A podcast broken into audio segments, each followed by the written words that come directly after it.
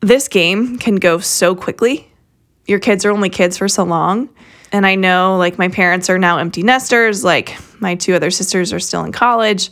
Um, I've been obviously gone for a while, but I know like when you look back at it, a lot of things that parents kind of they miss it. They miss it.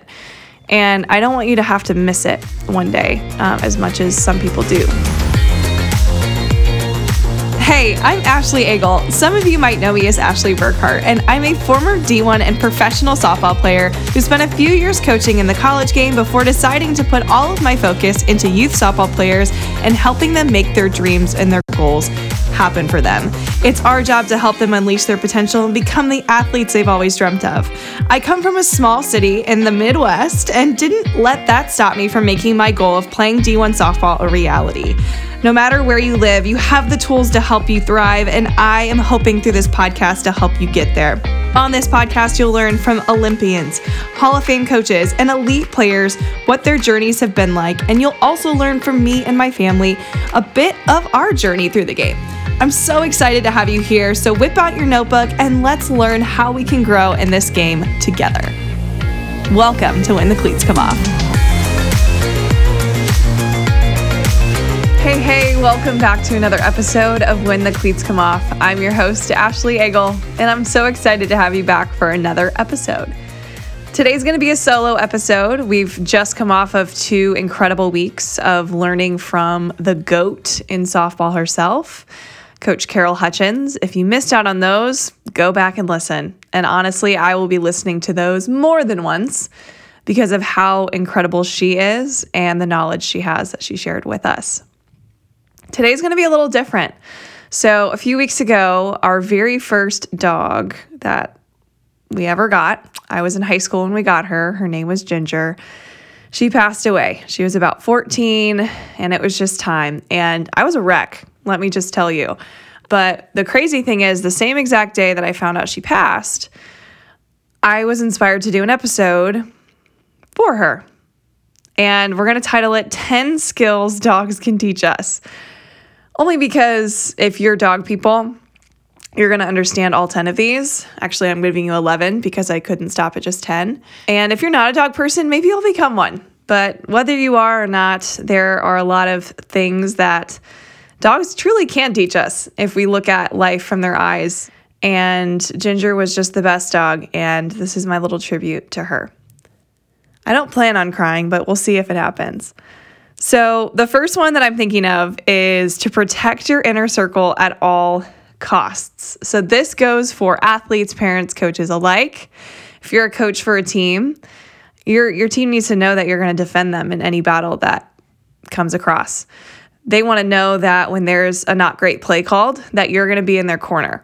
Um, I've never been more fired up in a game than a time where one of my assistant coaches got kicked out of the game because he was defending us and also, um, there was a time I was playing first, and someone stepped on my my ankle, and I was on the edge of the bag where I'm supposed to be at first, and someone intentionally stepped on my ankle, and my team rallied behind me, and they protected me, and they made sure like we are going to beat this team at all costs to to defend you, and so. I've learned through dogs, especially my current one who barks at anything and everything he hears outside, protect your circle at all costs and I think that that can go for anyone. Your people want to know that you have their back. So that's number one. Number two, let's stop trying to take ourselves too seriously. Um, I'm pretty sure any and all dogs don't care at all what other people think of them. And I think we do a lot. We care too much about what other people think of us. So let's not take ourselves too seriously. Let's play the game and have fun. Let's just enjoy every minute. Um, and I'm kind of rambling into some of the other ones that I've thought of for this list. But dogs don't care what other people think, and we shouldn't either. All right, number three, there's a part one and part two to it. So the first one is you're never too old to play. So I remember the very last time I got to see my dog Ginger, and she had these little baby toys. We call them her babies because she always put them on the ground next to each other, and it was so cute and I was just throwing them in the air and she was like barely getting off the ground but catching them and her tail was wagging and she was so excited to play. And I think there's something we can learn from that.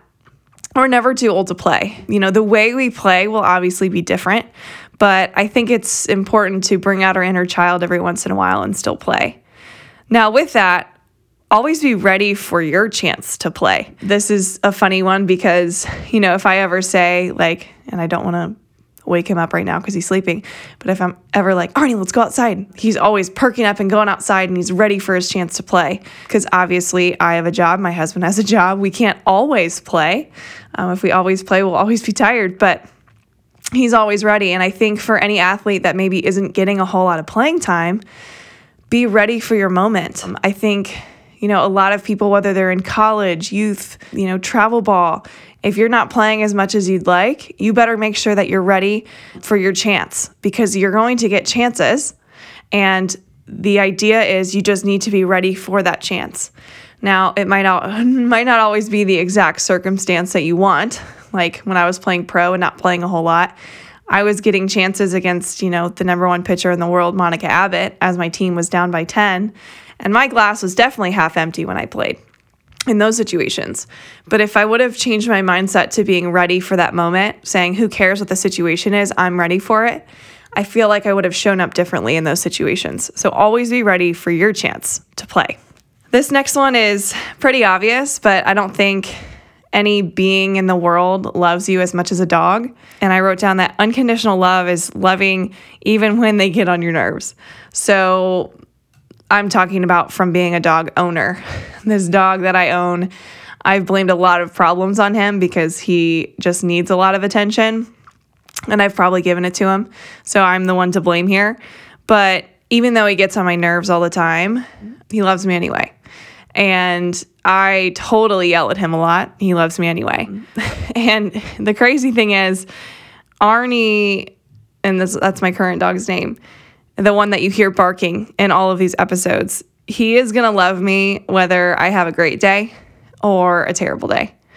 And I think that's something that we can learn as parents and coaches, especially. It's like your kid's not always going to have the best day at the plate. And as long as they know that you love them anyway, I think is really important, especially after a game where your kid's beating themselves up. You can tell they're in a bad mood and Sue Enquist, she mentioned this when she was on the podcast. How about you offer like Chick fil A or some ice cream after that tough game? It's not normally what you do, right? Normally we praise the good games, but if we can kind of show them these little acts of love, even on their bad days, I think that's an important thing. So, dogs can definitely teach us to love hard. This next one's kind of funny. Shake it off. so many times when I play with my dog, he'll like run into the side of the couch or like even hit a table with his head. And we'll be in the midst of playing and he, he will literally shake his head like, ow, that hurt. And then he's like ready for the next ball. And I just think that's hilarious because, you know, the amount of times I was playing basketball and like maybe rolled my ankle and I just got up and kept going. It was one of those where obviously I was in pain, but like I knew I could play through the pain. It kind of made me tougher. Now, obviously, injuries are totally different. Like Arnie's been bit in the face by another dog before and he was crying. There is a difference between actual injuries.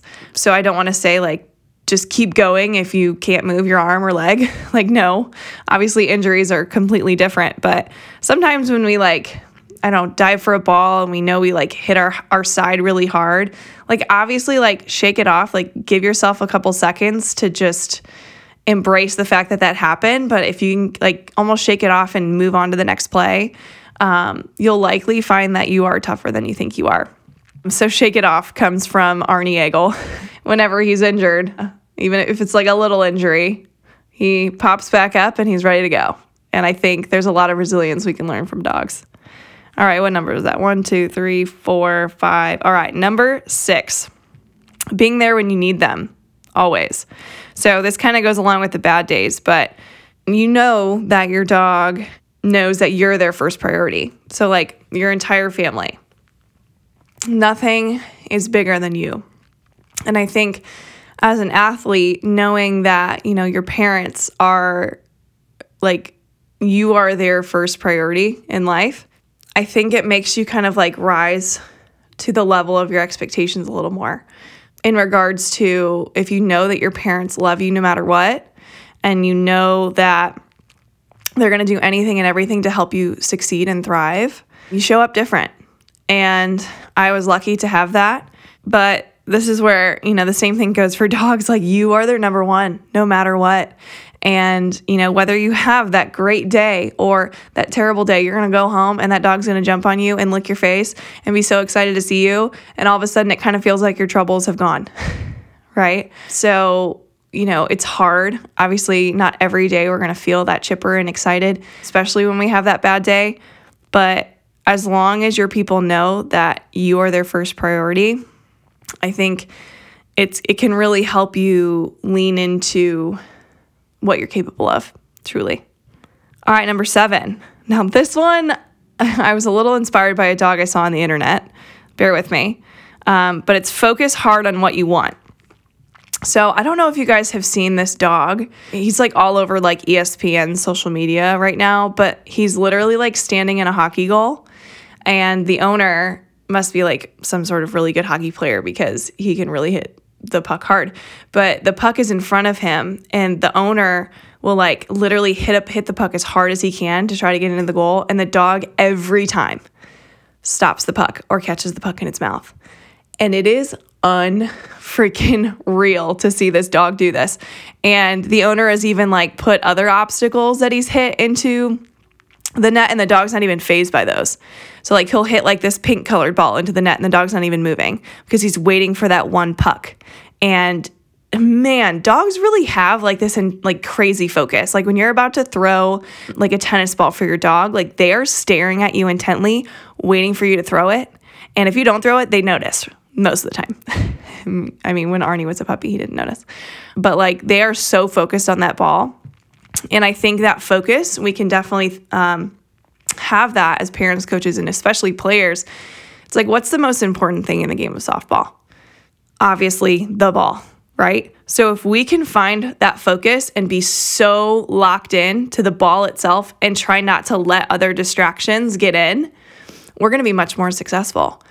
Let's say a ball went through our legs in the last play, but if you can say, This next ball is mine, I want the ball, give me the ball, I want it. Internally, if you say these things, you're going to come out on top. Same thing with coaches. Like obviously, we're trying to win ball games. You know, if you're in like a little league or development play, like you're trying to make sure everybody gets a chance to play, like make sure that you're completely focused on what it is that you're trying to accomplish. Now, if you're the player, obviously the ball is the most important thing. Coaches, making sure that you put together a good lineup, making sure you're speaking and you're, what you're saying is coming across to your players. Make sure you focus hard on what you want. And crazy enough, dogs can definitely teach us this. All right, number eight naps are extremely important.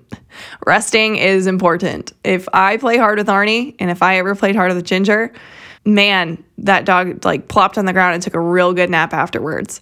And I think that when it comes to this day and age, sometimes there's so many things going on in our plate that we don't really take time to rest and take care of our bodies. So I like to say play hard, nap hard. I wouldn't have survived college without napping, especially when we're training five to six hours a day um, on average. So if you have a busy schedule, try to sneak in a nap. And yes, dogs can definitely help us with this. Um, I've been napping a lot more than normal lately, and my dog has been laying right beside me taking that nap. But dogs take naps all the time because they know they need them, and I think we can follow suit. All right, I think this is number nine. All right, enjoy every minute you have with your dog. Don't ever take that time for granted. Every time I was home at my parents' house, uh, I would make sure to spend like a good like 30 minutes to an hour with just me and her. Because, you know, when dogs are getting older, or even like older family members, like you kind of have taken so much time for granted because they've been healthy. And then when you see them kind of deteriorate a little, it's like, oh crap, like, I need to make sure I make the most of the time that I have with this person or this dog. And so, this game can go so quickly. Your kids are only kids for so long. And I know, like, my parents are now empty nesters. Like, my two other sisters are still in college. Um, I've been obviously gone for a while. But I know, like, when you look back at it, a lot of things that parents kind of, they miss it. They miss it. And I don't want you to have to miss it one day um, as much as some people do. So if you take the time to make the most of every minute you have with your people, it's an important thing. You know, obviously I don't get to cuddle my dog Ginger anymore and it hurts my heart because she was the best cuddler even though she didn't really sneak in and cuddle with you. But sometimes when she laid down I'd lay beside her and gosh, I'm getting teary-eyed. I don't get that chance anymore. Um, thankfully, I have my own dog that I force to cuddle with me all the time now. But just like just like our dogs, your people and this game, it's not going to be around forever. So make sure you're you're truly present every time you're with them. You're not on your phone while you're with your daughter. Um, you know, even even you kids, like when you're at the dinner table, like I know you want to be on your phone and check out the newest TikTok, but like trust me, you're going to miss the family time that you have at the dinner table. So, you know, this is where parents can maybe set boundaries. Same thing with coaches, set some boundaries around this, but like be present.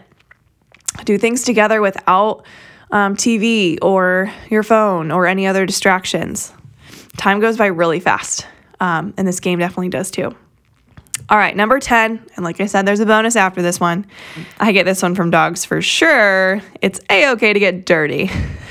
um, my dogs are always dirty, especially when it was muddy. They found a way to roll in the mud on top of the tennis ball that we're throwing.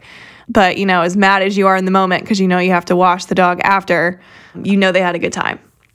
And I pretty I'm pretty sure a mission of mine when I was playing was to get dirty. Because if I know I if I got dirty, I know I had a good time, and I know I gave my my team a chance to win. So you players out there that like don't get dirty that often. Now I know for pitchers sometimes it's harder for you, but anywhere else in the field, don't be afraid to get dirty. Catchers they kind of signed up for it. They're always getting dirty. I was a middle infielder for a long time loved getting dirty, loved diving for balls that I didn't know I could get to, and I surprised myself. So trust me, it is a okay to get dirty, even though our parents might complain a little bit because it's tough to clean. Fun fact for you parents out there that are trying to clean up your daughter's uniforms, especially the white ones. When I was playing pro, my team and I would take our jerseys to like a power wash, like an outdoor power wash for like cars. And we would just take that power washer and like put it over the um, the uniform, obviously with soap, and it really it it worked so well. I know there's probably other hacks, so if you have another hack for listeners, head over to the ABT community on Facebook. That's where sometimes we talk about the podcast in there. The ABT community, it's a part of the Ashley Burkhardt Training Facebook community. Type in your hacks because I know there's a lot out there. So learn from dogs. It's okay to get dirty. Probably means you had more fun. All right, last but not least, life is meant to be enjoyed. This kind of goes with enjoy every minute you have, but truly, I'm going to say it one more time. Life is truly meant to be enjoyed. And if we are taking ourselves too seriously and not seeing the good or the fun in the work that we're putting in, it's probably not worth it. Dogs can truly teach us that like every moment is meant to be enjoyed. Every time we get a chance to go on a walk, they're excited. Any anytime somebody rings on the doorbell, they're excited. Also scared at the same time because they think somebody's breaking into the house. But as soon as that person walks in, they're excited. You walk in the door after a long, hard day at practice. They're excited to see you. They enjoy every minute. They, you're eating dinner. They're sitting underneath that table, making sure you're trying to you're going to drop something for them. I think there are so many things that we take for granted. And, you know, if we look at life from a dog's mind or a dog's eyes, we'll find a lot more joy in in the crazy, in the hard. Because obviously like we have harder lives than dogs, like I totally understand that. But if we can kind of think back and like be a little bit more childlike and a little bit more open to all the craziness that comes along and really take care of our people and be ready for our chance to play and almost have that that like get to mindset instead of have to mindset. Like a lot of you go to practice and you hate going to practice. But like if your dog had a chance to play, because that's what practice is, you get you get to go play softball. If you look at it from the eyes of a dog, they're going to be excited because they're about to go have fun. And yes, of course, it's going to be hard. But if you love the game of softball, then we have to learn to have a better get to. I get to go play mindset than a oh, I have to go play. Because I don't I don't think dogs ever get mad that they're about to go play. So there's my 11 skills dogs can teach us. in honor of my dog Ginger, who just passed away. Um, a lot of you probably have dogs that have passed as well, but hopefully you can kind of maybe think of your inner child and think of your your amazing dog that you had or have now and look at life in a little different perspective because I'm pretty sure like I said before dogs love life more than anybody. I'd argue that one. And I'm sure I'm sure some people would say another dog or another another thing would like life more. But if we look at life from a dog's eyes, we might be surprised at how different and more fun life will be. RIP, Ginger. We're going to miss you. We love you. And don't forget to stay awkward, stay humble, and keep smiling. I'll see you next week for another interview. See you later.